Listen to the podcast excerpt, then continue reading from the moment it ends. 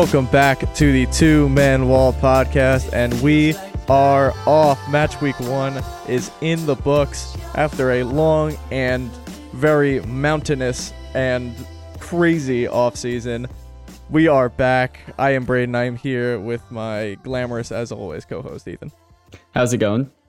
And this week, I mean, this is a very interesting time of year because not only do we have one of the craziest off seasons ever with a lot of stars going a lot of different ways and on top of that Saudi Arabia whooping up uh quite the uh collection of European stars uh it carries over into the first 3 games. So not only do you have that crazy off season which certainly has continued you have football. You have actual Yeah. games and play and teams frantically trying to cover in spots that they are overreacting to uh, over the first three games of the season. So these three weeks are potentially the most hectic. Maybe the last couple weeks are pretty hectic, but uh, this one runs a pretty close second, I would say. Yeah, definitely. I mean, at this point in the year, you know, there are some transfers that are bigger than the results themselves uh, when you get into it. And some of the transfers we're going to talk about in a second certainly are going to impact results greatly for the rest of the season. Um, but to start off, let's get into some of those uh recent transfers. Starting off with one that seemed like it would never happen, but eventually did. Harry Kane, captain of England. I guess for the time he was there, I guess last couple weeks since Lloris, I guess retired, is gone, still there. He left. He's not retired, though. Yeah, he left. Uh, so he was captain for a little bit. So England captain and I guess for the offseason, Tottenham captain Harry Kane shipped off to Bayern. Um, just one of the funniest moments of the last couple months is their team getting whooped and he just not Mm. winning a trophy. I mean, he'll probably get it come May, but you know, we got our laughs in. Not just losing, but like you said, just getting his ass completely whooped. Like they he weren't in the game at 25 all. minutes, but still. Yeah. I mean, almost scored the first goal in like a third minute, and they never looked Yeah. back. Um, yeah, just just hilarious. I mean, it's what Twitter is made for. So yeah, seriously. Why it exists. X, I Yep. guess. No. yeah, Um, but then we had a saga that rivals it in hilarity. Oh, damn near. The Liverpool Chelsea cage match that's going on on the uh transfer battlefield from Caicedo to Lavia. Just Liverpool were willing to break the British transfer record to get Caicedo in, and Caicedo was like, "I'm sorry, guys, I just don't want to play for you." Like that is so funny. How like no one in England history has ever wanted a player more financially, and Caicedo was like, "I'm okay, actually." Especially after all the comments Klopp had made about how like Liverpool was never gonna pay more than hundred mil for a player, and then they did just to not get that player. It's just poetry. it really is just poetry. Um, and then they couldn't even get their second option. They got the second option, Lavia, like Yeah, bootleg two from Chelsea. I mean, that's just oh my god, it's so good. It's just so good. You thought the transfer saga was over at Caicedo, and that okay, Caicedo's going Chelsea, Lavia's started. going Liverpool.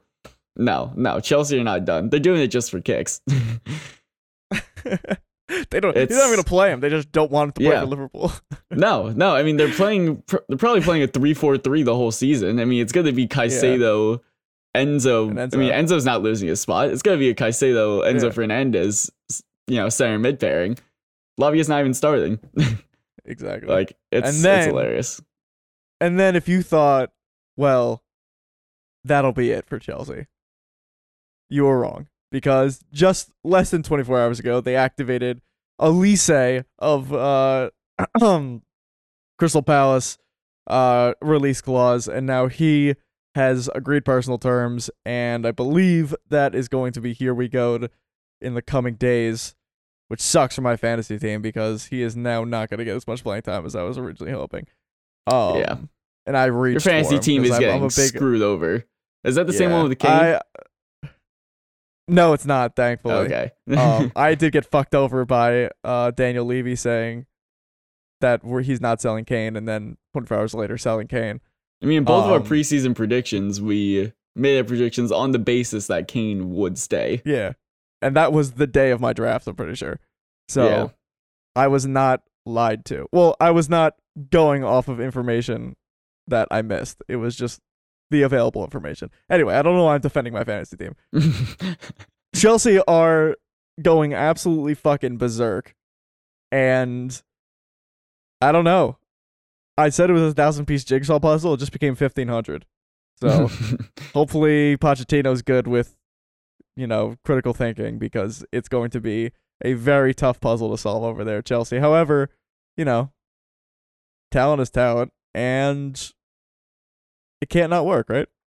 I mean, it definitely can not work, but we'll, we'll we'll see. And by the way, Liverpool, it looks like are going after after bidding 110 mil for um Caicedo and bidding like 60 million for Lavia. I think after all this, they're gonna get um Endo, the Japanese midfielder from yeah. I believe either Stuttgart or Frankfurt for about like 18 mil. But they just they just needed a win. They're not even planning on playing him. They just They're they just needed a- a win. the Liverpool the midfielder that Liverpool is signing costs less than the sell-on clause that um the Ecuadorian team who sold Caicedo to Brighton are getting. Just for That's so context fucking here. Less than Oh. the fucking sell-on clause. That's probably more than their entire club is worth. oh my god, yeah. I I've I've seen like I'm pretty sure they're uh, I forget the name of the club. It's not Independiente, or maybe it is, but um I'm pretty sure they're building like a whole new like facility. Like this is like generational wealth for this like Ecuadorian team. Exactly. Like- exactly. Yeah. They stumbled upon Moises Caicedo and a you know American billionaire that was willing to spend 150 million dollars on him. So how about that? You won the lottery. 18 mil. Yeah. Dude, the agent who put in the 20% uh sell on clause for Caicedo is the most beloved man in Ecuador. or at least of that Seriously. club. Yeah. Absolute and Brighton genius. were probably happy happy to agree to it. Yeah. You want Yeah. you want uh, what was it 10% you want tw- oh 20% you want 20% of 8 mil when we sell yeah sure you can take it anyways we have some feature games to cover. Match week 1 being in the books. Starting off with Brentford 2 Tottenham 2 starting off in the 11th minute new boy James Madison takes a ven- earns and takes a venomous in swinging free kick from the corner of the 18 where Christian Romero finds himself free and just a hair onside to knot it in for 1 0. In the 23rd minute, Pontus Jansson is played in towards the end line, tries to Cruyff turn it back, but Heung-min Son's sweeping challenge takes out Jansson's legs. He goes down, and Mbeumo slots home the penalty after a decently lengthy VAR review. Ethan, is it a penalty? it's a very tough one. I think I think it is a penalty. I think there is enough the the more I'm thinking back to it now because the contact is enough for a penalty, but if you look at the way he goes down, it's just a delayed the the fall is just a little bit delayed. Yeah. Like he definitely Yeah. could have stayed on his feet if he wanted to. I and mean, I think how many t- that's the how many times could players have like Yeah. these are human beings that and are that's the thing. And that's peak the thing. athletes in the world. Like they can always stay on their feet, but it's part of the game. And you don't want to necessarily punish players for trying to play on and stay on their feet and be more honest. Yeah. I mean, it has happened. It happens so often where a player tries to stay honest and stay on their feet and just doesn't get the benefit call. them. So Yeah. can't necessarily blame him. Um, it's a very controversial one though. Personally, if he called it on the field as a penalty, I don't think they should overturn it. He didn't. I don't think with the VAR. I mean, with the we we could have a whole nother podcast about VAR, and this is Yeah. hardly the most controversial VAR decision of the weekend. yeah. Uh, oh my god, not even close. not even close. Um, but yeah, I don't think there was enough to overturn it for me. But with how VAR works, which is not a clear and obvious, even though they say they use clear and obvious, that's not how it is in practice. And the Yep. way they actually use it, then yeah, I'd say it's a pen. I, I would agree with you. I think that's a penalty. It's not clear, but it's it's it's a penalty in my in my book at least. Um, we move on to the 36th minute. Rico Henry has played. Uh, Rico Henry's played the ball streaking down the left hand sideline, takes a beautiful first touch to skin Emerson, and just finds enough strength to cut the ball back for Wissa to spank towards the goal, eventually finding the back of the net after a serious deflection. Uh, that would be 2 1. Quick 13 minute turnaround. You're thinking all that good vibes coming from a Tottenham team that not many people were high on. Quickly cut short by this dirty double, as Spencer FC would say. Um, moving on to the 45th plus four, fourth of 11, I believe it was, um, because of Yeah. that VAR for the Pontus Jansson uh, play. Uh, Madison just uh, jostles for possession outside the 18, gets the ball poked away, but it angles straight for Emerson Royal, who finds himself 22 yards from goal and proceeds to take a lace of a shot into the bottom left corner for 2 2. Why he was there beats me, Ethan, but thank God he was because that was quite the finish. No, I'll always love it when Emerson Royal just randomly decides to turn into Prime Cafu, which he, he's done often since they brought in. Pedro Porro. He's been very good Yeah. since they brought in Porro. Um, Since the yeah, day they great brought him in. Yeah. Uh, I don't know how his GPS put him there, but he won't be complaining. uh, Ange, Ange Masterclass. Yeah. Um, but 2 2 is how that would finish. The points are split between Brentford and Tottenham. And to start off with this analysis, I mean, I think that my prediction of eighth, with my prediction of eighth, I think. I think Tottenham will get better throughout the season because Ange will just get to know his squad a little bit better. So with my prediction of eighth, I think in theory, I would have Tottenham and Brentford playing to a pretty hectic 2 2 or 2 2 or 3 3 in the first week of the season. So I would like to think that th- I expected this to happen. I don't know about you. Yeah, no, I think this is probably going into this. I don't think anybody would be surprised that Tottenham aren't coming away with all three points. Some people probably favor Brentford here playing at home. Brentford very good record against London clubs. Um, I don't think they lost to Tottenham last year. Draw and uh win for them.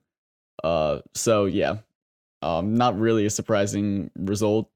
Um, I think the main takeaway from this is that while last season Spurs were under Conte and uh what like Stellini, whoever took them over uh after Mm. Conte was just kind of just an unsystematic chaos.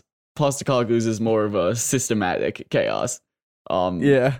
I think everyone said before the season that, you know, well, Postecoglou himself says he just enjoys scoring goals, like ab- above all else, not necessarily above results, but like he just wants the fans to, you know, see the ball hit the back of the net. So I think you could expect a lot of games like this where, um, at least in the first half, the way it played out, where it's just very end to end, um, just very open game, which it certainly was. Um, Mhm. so yeah, Spurs are gonna be fun to watch this season, whether they'll be good or not. They certainly will Yeah. be fun. I mean, James Madison was definitely man of the match in that game. He was the driving force of everything Tottenham did offensively. He basically had an assist on both goals. I, I don't know if he actually did have an assist on the second goal. He might He have. did. It was it He looked did. like he might have. Yeah. It looked like he and the- defender kind of like got to the ball at the same time. But yeah, he had assist on both goals. He was credited he did what it. he does best. Yeah, he did what he does best on set pieces with that incredibly venomous uh ball into Romero, Yeah. which will not be the first assist he'll get from those this No. season. I can guarantee you that. So James Madison is turning out, at least so far, to be everything that Tottenham hoped he would be, taking that kind of creator wo- role from uh, the exited Harry Kane. Yeah, I mean, obviously, I had Tottenham finishing fifth this year on the basis that Harry Kane Yeah. was staying. Now that he's not, I'm not feeling quite as confident in that. But one of the main reasons why I was still confident in this Tottenham side was because of James Madison.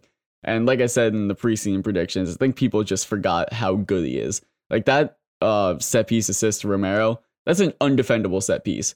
All Romero has to Yeah. do is get anything on it. The ball with so much pace, keeper can't come out, but he's put it right on the six. You know, it's Yeah. point blank range. It's undefendable, and that's just the kind of deliveries that he can bring to a team. I also think another forgotten man was Yves Bissouma, who had injury problems, never really able to get decent. into the team under Conte. He had a very good game. Um, very good ball winning, pressing, you know, distribution, just all around the player who, you know, we saw at Brighton and player we had high hopes for coming to Tottenham. Uh, he he showed out. Um, I think was- Oliver Skipp was a bit out of his depth. I think. Um, Yeah. I think Lo Celso may be better in uh, that kind of position, but or maybe even Højbjerg, who I was a little surprised to see on the bench. But I think Bissouma could definitely be a regular uh, figure for this team. Yeah, I mean, we certainly know what Bissouma could do, and he was not that player last season. So, if Ange can get the the Brighton Bissouma out of Bissouma, that would be absolutely a step in the right direction, and a huge one too, because they need help in the midfield desperately. Newcastle five, Aston Villa one, a game that a lot of people thought would be pretty even for the most part. One team may be better than the other, but these are, you know, two of the teams that sit probably just outside the Big Six, um, Mhm. if not in it when you consider Newcastle. So it did not turn out, out that way, however. Six minute. Sandro Tonali, No. Toon Toon Tonali, gets off the mark very early in his Newcastle career after attacking an Anthony Gordon cross with noteworthy conviction. Almost making it two just a few minutes later, if not for a very good Emi Martinez save. In the 11th minute, Digne's cross is flicked over the penalty spot by Ollie Watkins to another unmarked debutant, Moussa Diaby, who rifles it past Pope with a venomous strike to make it 1 1. In the 16th minute, Tonali dinks in a long ball to the far left side of the box where Botman stretches to square the ball back for Isak for a simple finish past Martinez to make it 2 1. Then we jump to the second half, 57th minute. Konsa misplays Anthony Gordon, a misplays an Anthony Gordon through ball and is stripped off the ball by Isak. And he calmly holds off Konsa, chips Martinez for his brace. Isak was a man in form through his time in this game. Um, in the 77th minute, debutant for Newcastle at least. Uh, Harvey Barnes is played in behind by Tonali. Huge game for Tonali. Uh, what a way to get the fans go. I mean, if you're a Newcastle fan, you're Mhm. probably behind Tonali anyway. But this is one way to get a, to get the fans excited about you. Uh, finds it on Mark Wilson in the box, Yeah. who smashes it past a helpless Martinez. I mean, Wilson was always going to score in this game, wasn't he? So, especially once it got to three one. Yeah. And then in 93. yeah. Yeah. yeah, I after mean- three goals, Wilson and They Isak both had always 15 find goals last both season, score. and like, they rarely started together. Once there's at least three goals in a Um, Newcastle game, and then the 91st on the minute- score sheet. Barnes has acres of space to run in behind the Villa Yeah. defense, which is just absolutely deflated at this point in the game. Um, and he slides it past past Martinez, who really didn't have much to do today. I mean, he had a couple saves to make, but honestly, a lot of it was not his fault, and he was just getting pounded. Um, and he slides it past Martinez for a Mhm. fifth. It would finish five one, and Newcastle hype keeps rolling.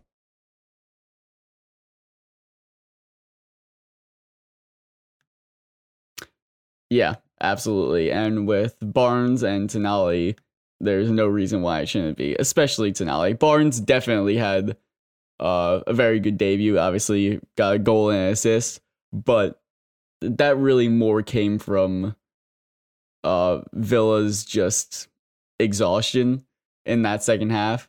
Uh, it was clear that I mean Villa. The combination of the fact that Villa just looked more tired than Newcastle in that second half, or they were just you know deflated from just being down in the game. Newcastle, obviously a lot more energetic. The crowd behind them just feeling it. Either way, Aston Villa were playing a high line and had almost no pressure Yeah. on the midfield, which just giving time and space for Barnes to run in behind and for players like Tonali and Joelinton to just send them through. I mean, it was an exhibition in the latter parts of the second half, the number of times Barnes got in behind. So I think that's the main reason why he had success. But Tonali from first to the last minute was just he was world class. I mean, Yeah. His goal in the sixth minute, yeah. what a way to introduce yourself. Uh, an amazing late run into the box, great finish. L- Yeah, I mean, like I said before, you know, people don't realize how good of an offensive weapon he is as well. You know, he does like making those late runs. He will, you know, dribble into the final third, get into the box. Um, but also, I mean, his passing. I mean, he had hockey assists on the fourth goal and the uh, second goal, the one to Isak. I mean, the ball where he dinked uh, back post to Botman, who squared it. Uh, he was just everywhere. Uh, so just what a debut from Yeah. We had, we had a lot of Probably debut. arguably the best weekend. performance of Uh, the weekend. Sase got a from him. goal. Um, obviously Diaby got a goal on the other end. So, uh, yeah, a lot of Mhm. debuts. I mean, in this day and age, almost everybody's debut didn't come week one, but, um, yeah, Newcastle. A lot of teams maybe thought that they would fall off Yeah. after last season. Last season was a kind of a one season thing. You know, Champions League games haven't hit yet in terms of match fatigue, but certainly sil- silencing those critics early on. And finally, the f- the marquee matchup of the weekend: Chelsea won, Liverpool won. We start off in the 18th minute. Debutant McAllister finds Salah out wide, who drives the ball at debutant Colwill. Maybe debutant. He got loaned out before he played for Chelsea, right? Who knows?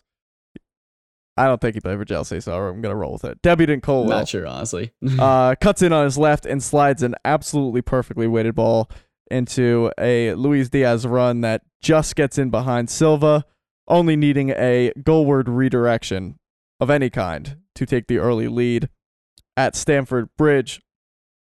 Then the 37th minute, a fortuitous parlay of headers off an Enzo outswinger finds debutant Axel Disasi, who swings a mighty leg at it, only managing to make a little contact, but the ball bundles home nonetheless for 1 1. Later on in the game, a pair of goals for each side. I believe it was Salah and Chilwell. Uh, called back each for very, very tight offsides, less than a foot, if if that. Um, for each one, but in the end, the game ends level. I think it's fair to say that Chelsea had the better play after the um after Liverpool goal. First 20 minutes were all Liverpool and nothing but Liverpool. It was an onslaught. It was pretty much everything that I thought Liverpool would be coming into this season with Salah, with their revamped offensive midfield, with Trent's new role. Um, I, I did expect Nunez to start. Actually, I was a little surprised when Jota got the nod at, at the nine, but um, nonetheless, they were pretty ruthless in the first 20 minutes of the game. But for the last 70, it was a combination of Ch- uh, Chelsea kind of finding their possession, finding their rhythm a little bit, and Liverpool being just actually dreadful on the ball in the midfield.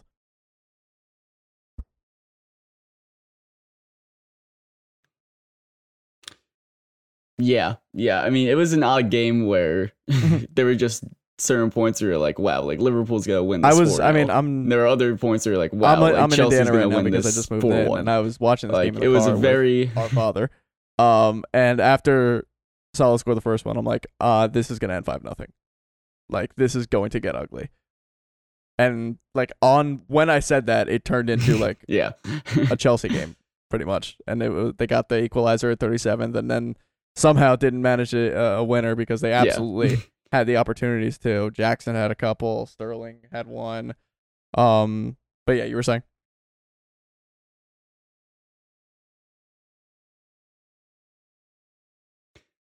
But yeah, no, like you said, it was just such the momentum shifted so often in this game. Uh, and both teams looked really, really good at times. I think honestly, after this draw, there are definitely pos- a lot of positives to take away from both teams. Again, probably more from the Chelsea side of things. Yeah. Um, I think Enzo Fernandez definitely the standout player. Uh, for Chelsea. They're going to be very excited to see him paired up with uh, Caicedo. Um, I thought he played especially when okay, Gallagher actually. He was he was didn't his really normal impose himself in the game too say. much. Um, he, he was all right, but mhm. but not quite the uh, obviously energetic, high pressing, oh, yeah. but not he's quite not the uh, Caicedo, certainly. the same creativity that maybe uh Caicedo will deliver for them. Um but yeah, uh I think in the midfield, definitely the really bold decision to go with Szoboszlai, Yeah, McAllister, and Gakpo. Ambitious just- to say the least. full heavy metal there.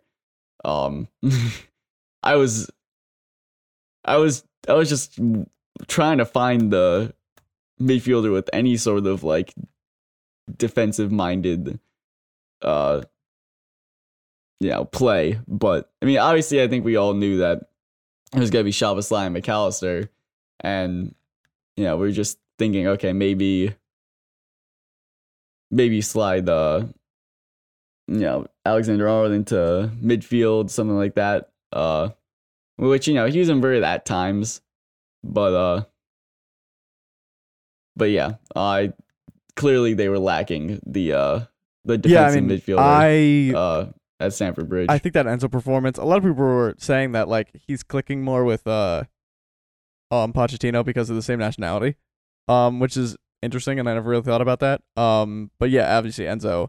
This was I was never really Enzo had some good performances, but I think there was kind of a little confirmation bias from Chelsea fans being like, "I'd paid hundred mil, but like you know, didn't give the ball away, swung some passes out, like good performance." When in reality, it was like you know just things that he does normally. This performance was standout for me. I think he was doing everything he was capable of and more. Every pass was perfect, even to the point where like the balls out wide weren't behind the wingers; they were in front of them, so they could take it in stride and drive at the back at the back line. He was doing it all, um, and he get ear- earning his his valuation certainly uh, on that in that game. I was the most impressed I've ever been with Enzo. Um, I was not as impressed with the finishing. I know Nicolas Jackson. Here's what I'll say about Nicolas Jackson. He was very energetic, and I love his movement. I think he never stops moving. He's a nightmare for- center backs. He was ever besides the finishing aspect, perfect on on Sunday. However, he had multiple chances to put that game away and did not.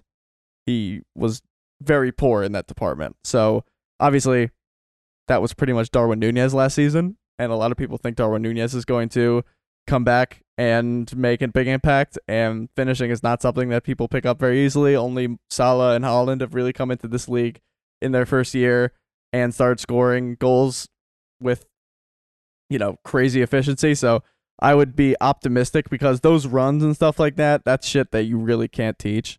Um, that's shit that Kai Havertz just never figured out for Chelsea, and it's probably a breath of fresh air for Chelsea fans to see uh, a forward really making those runs and getting to those positions. So, yeah, I would say definitely Nicolas Jackson definitely looks good if he hits his if he finds his finds his finishing touch.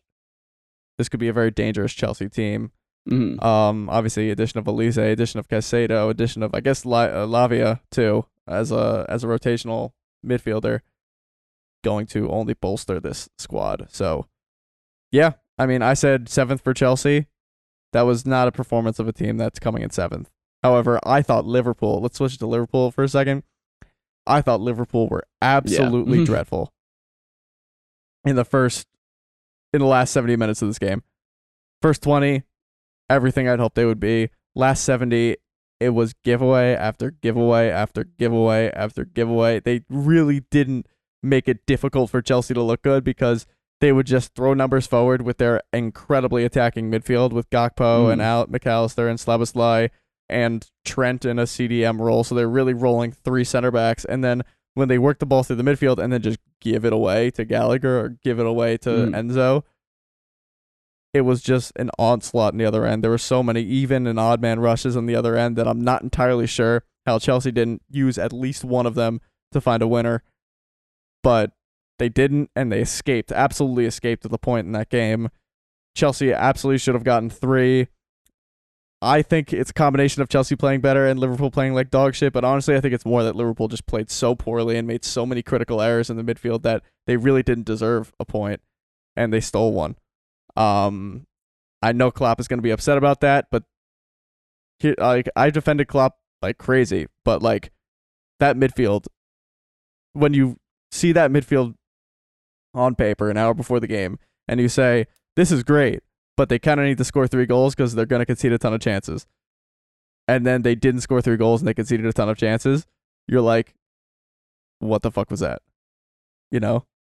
And like if we go out there, if they go out there next weekend and they play the same roster, it's kind of like, what is he doing? Is he on his way out? Actually, so has he lost his tactical touch? Because that was dreadful tactically. And like, Chilwell was man of the match in that game. I think he was one of the worst players on the field, and I'll explain why.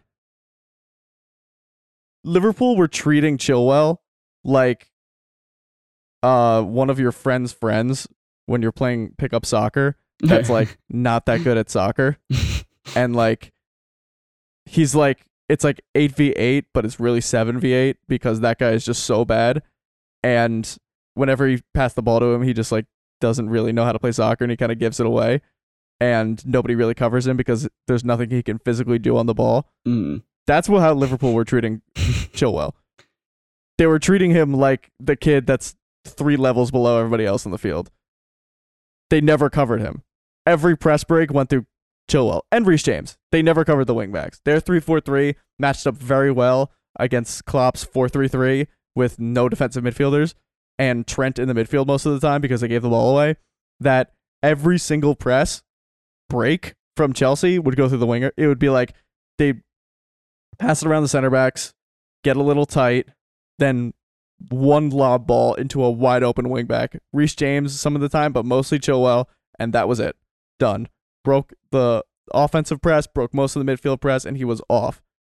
There's a reason why that one that run through the midfield that Chilwell scored was not what I'm talking about here. That was actually something separate. That was a very good run. I'm talking about everything he had on the left. He had like three shots on goal.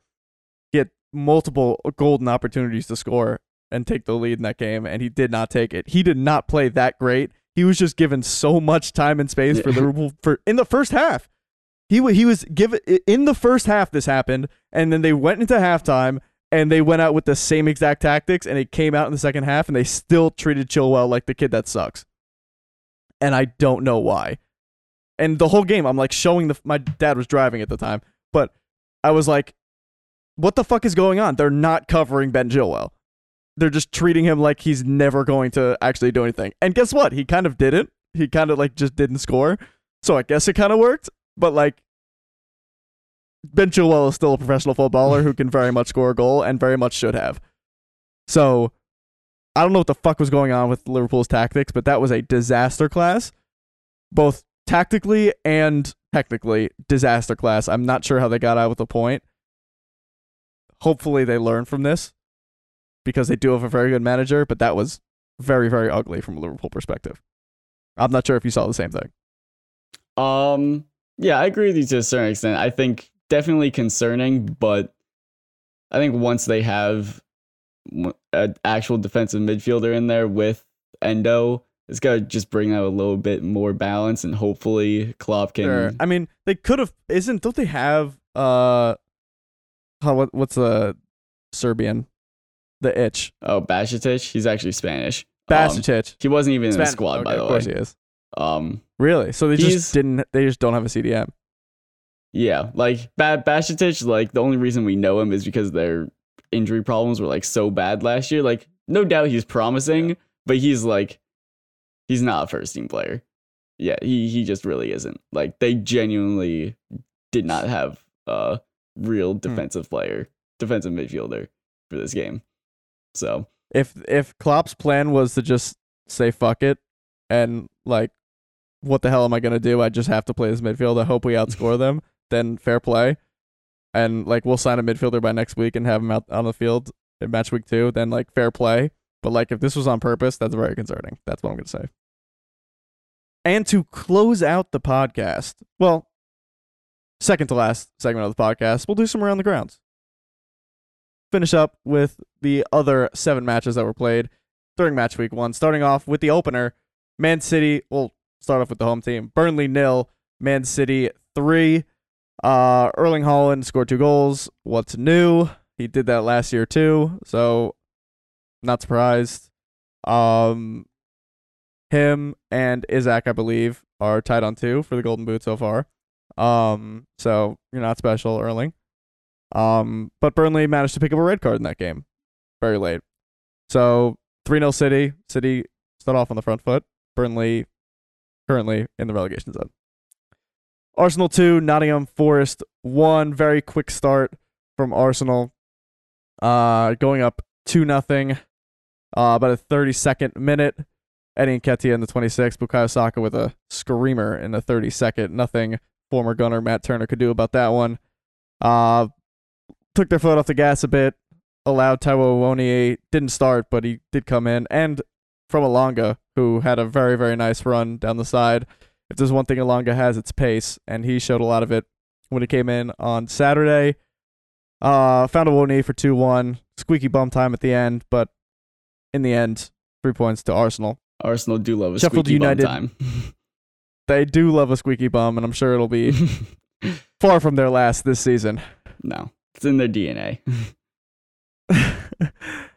Sheffield United nil, Crystal Palace one. Crystal Palace uh, start off on the right foot, grabbing three points from newly promoted Sheffield United. Roy Hodgson almost got into a fight with a Sheffield United player, and I guess that's all we can really say about this. It was Odsonne Edouard on the winner, um, a player that I've hailed as a very good player for a long time. Unfortunately, hasn't panned out the way I thought he was going to, but glad I got the winner on Saturday.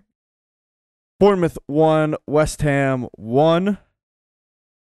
Jarrod Bowen in the 51st, Dominic Solanke in the 82nd has the points shared. These are two teams that are likely going to finish very close in the table this season, and they played to a pretty sturdy 1 1 draw. Brighton 4, Luton Town 1. Luton Town's first game in the Premier League spoiled by a very, very good Brighton side. A Brighton team that doesn't look to have missed a step since losing their ta- main man in the midfield, Moises Caicedo, um, and Alexis Mac Allister for that matter. Uh, 27 shots on the day against Luton Town. Uh, it tailed off a little bit towards the end. I think Luton Town put up a little bit more of a fight than the scoreline may have showed for a long time, but Brighton in the end were dominant and took the most of their chances at home. All I'm gonna say is Simon Adingra. Remember the name. Scored the third goal. Yeah. He he was really good in preseason. Had a great year out on loan. He's he's their next he's their next big thing. Like he's their next you know seventy mil to Chelsea. So keep an eye out for him this year. Just get him now. Chelsea just buy him now. Every time a, Ch- a Brighton player has one good performance, sign the contract. You can save probably 40 mil that way. yeah. Listen, if most of them don't work out, but like one does, and he's only forty mil, like yeah. Think smarter. I mean, yeah. Yeah, the numbers check out. Everton nil, Fulham one. Not the start Everton wanted for their newest survival campaign. Nine shots on target for the Toffees to Fulham's two. Um, so certainly had the uh, I believe they had like three xg too. So they really dominated this game. Could not find the back of the net, and eventually Bobby De Cordova-Reid in the 73rd minute made it one nothing, and that's the way it would finish. Um, Fulham finding ways to win matches exactly the way they did last year. Um, Everton finding ways to lose matches the same way they did last year. So really nothing new from those two.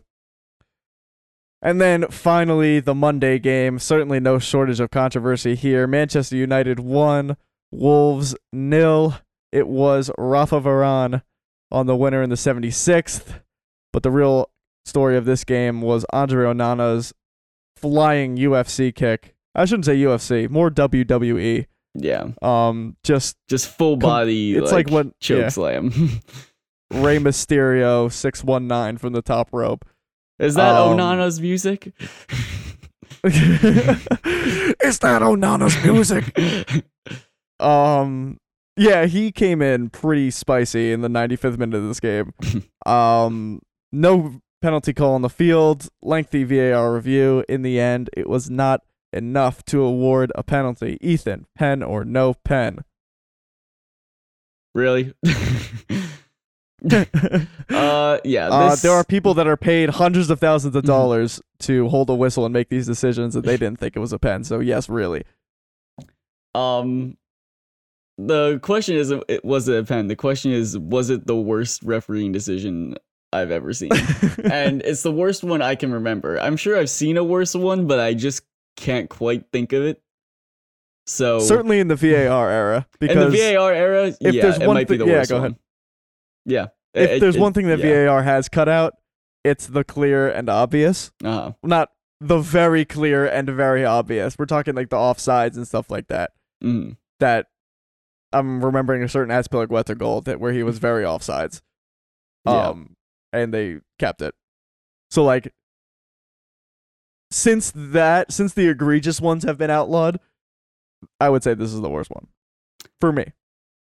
I, I just I just really want to know what the referee in the VAR room was was thinking. Like what what is his justification? Like I just don't think that like what what would have been enough for that to be a pen. I would say cleats. I would say he probably needs to after getting him down on the ground. Mhm. He does uh people's elbow. He throws in an entire WWE mixed bag of tricks. A little people's elbow, John Cena face face wag, and then pins him, and then uh John Moss comes. Was it John Moss? John Moss is very gone. He's well retired. Very uh, never mind. I don't know why I heard. I don't know. I, I saw the notification that they were uh dismissed from the match week two games, and I thought I saw it was John Moss. Not even Anyway, John Moss whoever it that was. up that bad. Yeah. Bring back John Whoever it Moss. was, they need to slide in. Need to slide into the ring and then one, two, three on the ground, tap them out. I would say that just about would be a penalty. or you could just but before change that, the badge. I don't know. yeah. Either way, a lot of fans are up in arms about this one. Regardless, Man United take all three points at home. Didn't look good. A lot of people were making fun of the Casemiro Mount Fernandez midfield in very hilarious ways, and I appreciated that personally. Um, from a hilarity standpoint. but that just about wraps it up for match week one. Let's get into some match week two predictions. Starting off with Tottenham hosting Manchester United. What do you got? Tottenham hosting Manchester United. Um, on paper, I think most people would be pretty confident in this United team to get a win over Tottenham. But then this game against Wolves happened and probably has some people feeling a little bit queasy. Um I think it's for me it's too early in the season to really feel like one team has a big advantage here. Um home opener for Spurs under Postecoglou. Atmosphere should be very very good there. And they did look promising in that uh draw away at Brentford. Um United definitely have a lot of work to do. Um, but I also don't think people should read too much into this Wolves game just because for some reason this is how every United Wolves game plays out.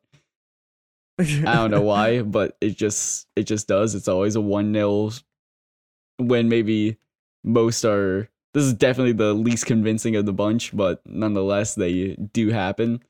Um I'm probably going to go for another 2-2 draw here. Um uh, I'm going to go 1-1. United United are a bit tighter at the back.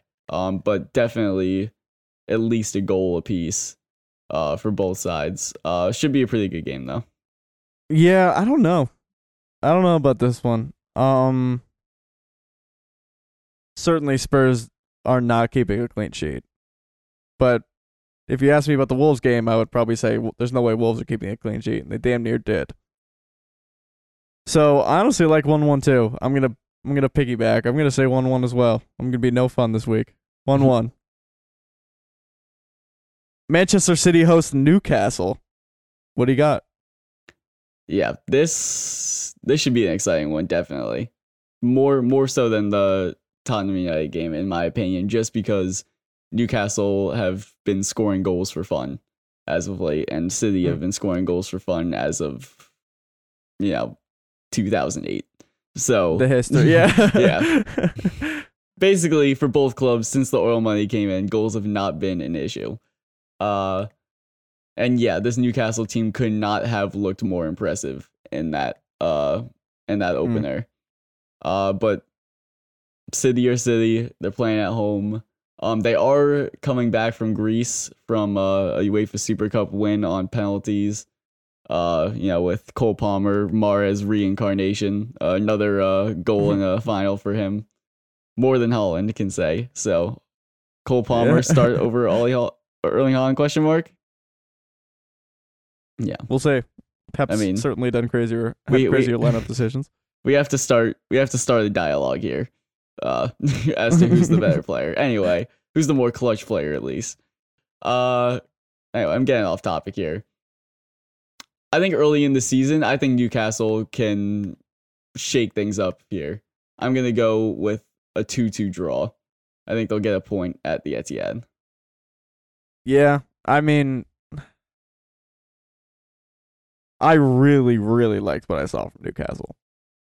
Like I defensively in the midfield up top, I really liked what I saw from Newcastle, and I think I think that's um you know that's not a piece of crazy analysis. They certainly looked very, very good uh, on Saturday, but they could very easily go and win this game.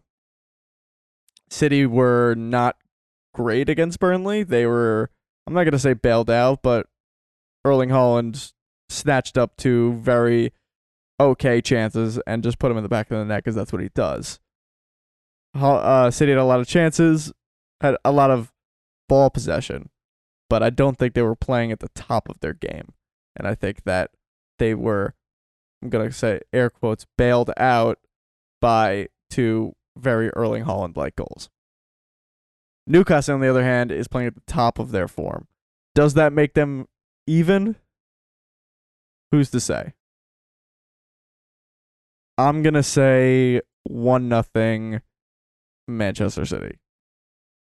My dialogue before this did not really lend to that prediction, but for some reason I'm just gonna go for one nothing Manchester City because that's what they do. They win games, and it's a tough place to play the Etihad these days.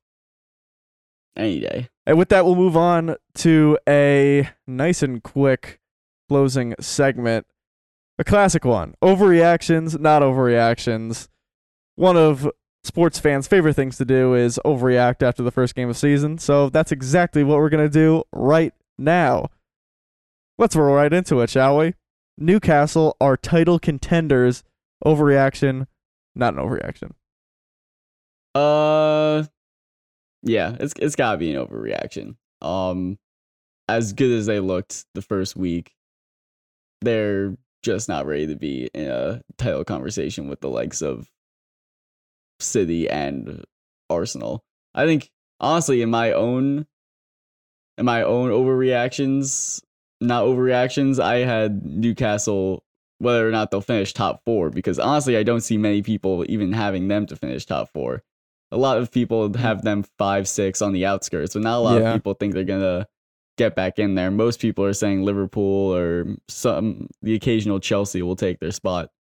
Um, but I definitely think uh some top four doubters, such as myself. I mean, I had them finishing eighth. Um, are definitely thinking that this is a team that will compete for the top four again. So Yeah, I'm gonna say overreaction just because of how many teams are up there and challenging.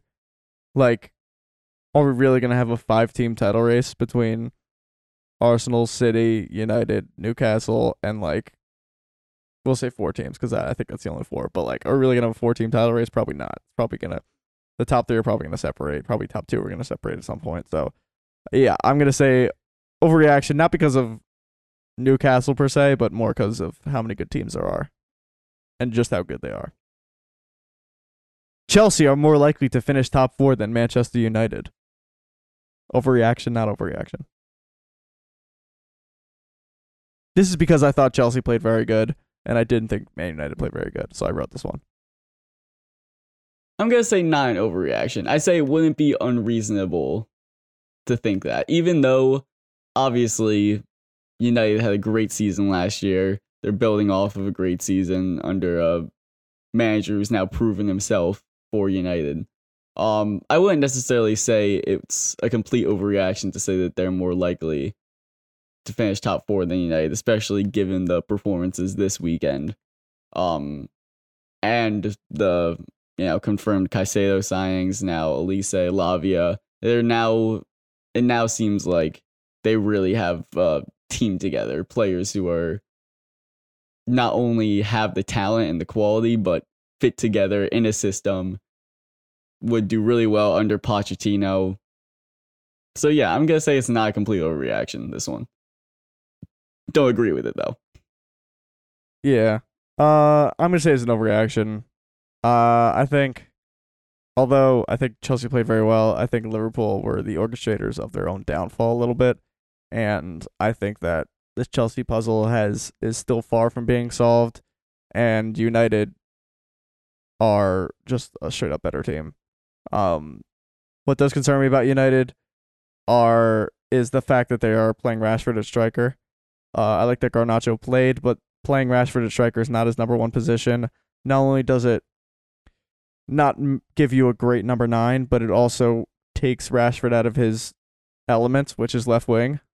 So I think it's a double negative there, and it's just very not good, and just lends to the fact that they need their number nine, and they need Højlund.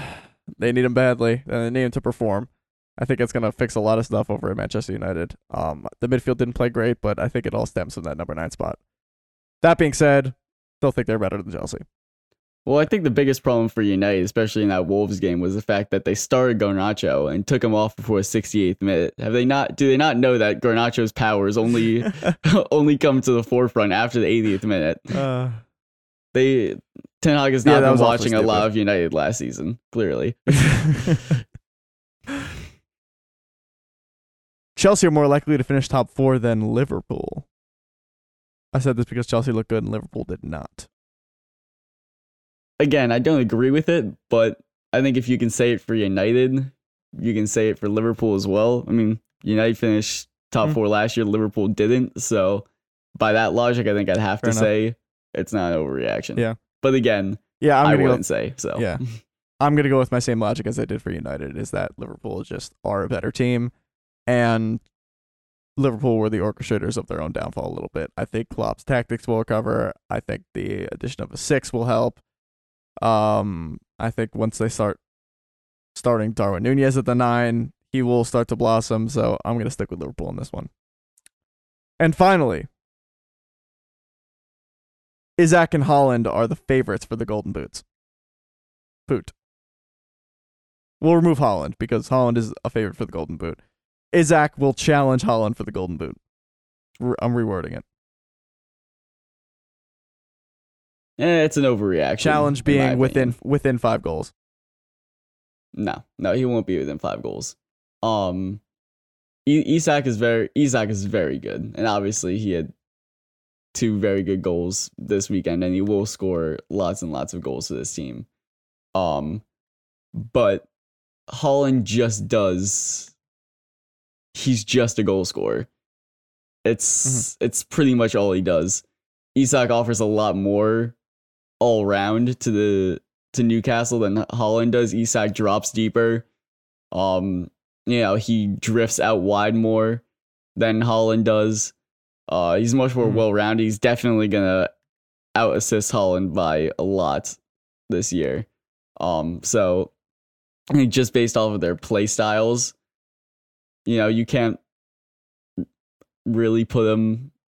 I don't think he, Isak's game within five just based on their play styles. But also, let's not disrespect Haaland here. Like Isak's quality, but Haaland is the best striker in the world right now, and Isak ain't touching him. Even if Isak was a pure, pure number nine like Haaland. I'm gonna propose a counter argument here. I think Haaland is due for regression, and by regression I mean like 30, 31 goals, which is still an outrageous season, and it still puts him. That season still puts you top ten uh goal scoring seasons. I'm pretty sure like all time in the Premier League. So like Yeah, it's like top five Yeah. still. that's still still an outrageously good scoring season. So he's due for if he does if he's due for a regression to let's say 30 goals, I don't think it's completely outrageous that Isak scores 25 goals this year. He's a good player in a team that just got better in the midfield. They're going to be generating more chances. A lot of people say Newcastle are going to regress because of the Champions League football. I disagreed.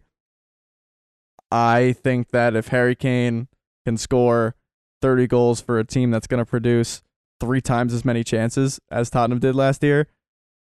Alexander Isak, assuming he stays healthy, assuming he gets at least 70, 75 minutes a game, if not 90 at striker, or maybe moves out left if they want to put in Callum Wilson, who's been a very common substitute. I don't think it's outrageous he gets 25 goals this year. I, I believe in this dude. I really do. It's not Haaland hate. That's just Isak love. no, I love Isak. Trust me, I'm Yeah. Big Isak fan, but not touching. And with that, we will round out the podcast for this week. One match week down, 37 to go. If you haven't started overreacting about your team, get on it. Let's go. Come on. What are you waiting for? Uh, it, it, the first week's already gone. Why are you not overreacting? Why are you not? Why aren't you reading into the table? Yeah, exact's you're you're sitting in the relegation zone. You will get relegated. That's Chelsea, how that you're mid-table again. Um, You've made no progress. it's okay. Liverpool's right there with you. yep. Um, yeah, some really nice, really tasty fixtures coming up this week. Um, gonna have my eyes glued on that City Newcastle one. That's gonna be an absolute banger. Uh, actually, it's not. I predicted one nothing, but it should be a good game. Um, nonetheless. But with that, we'll say goodbye. See you next week. Adios. See ya.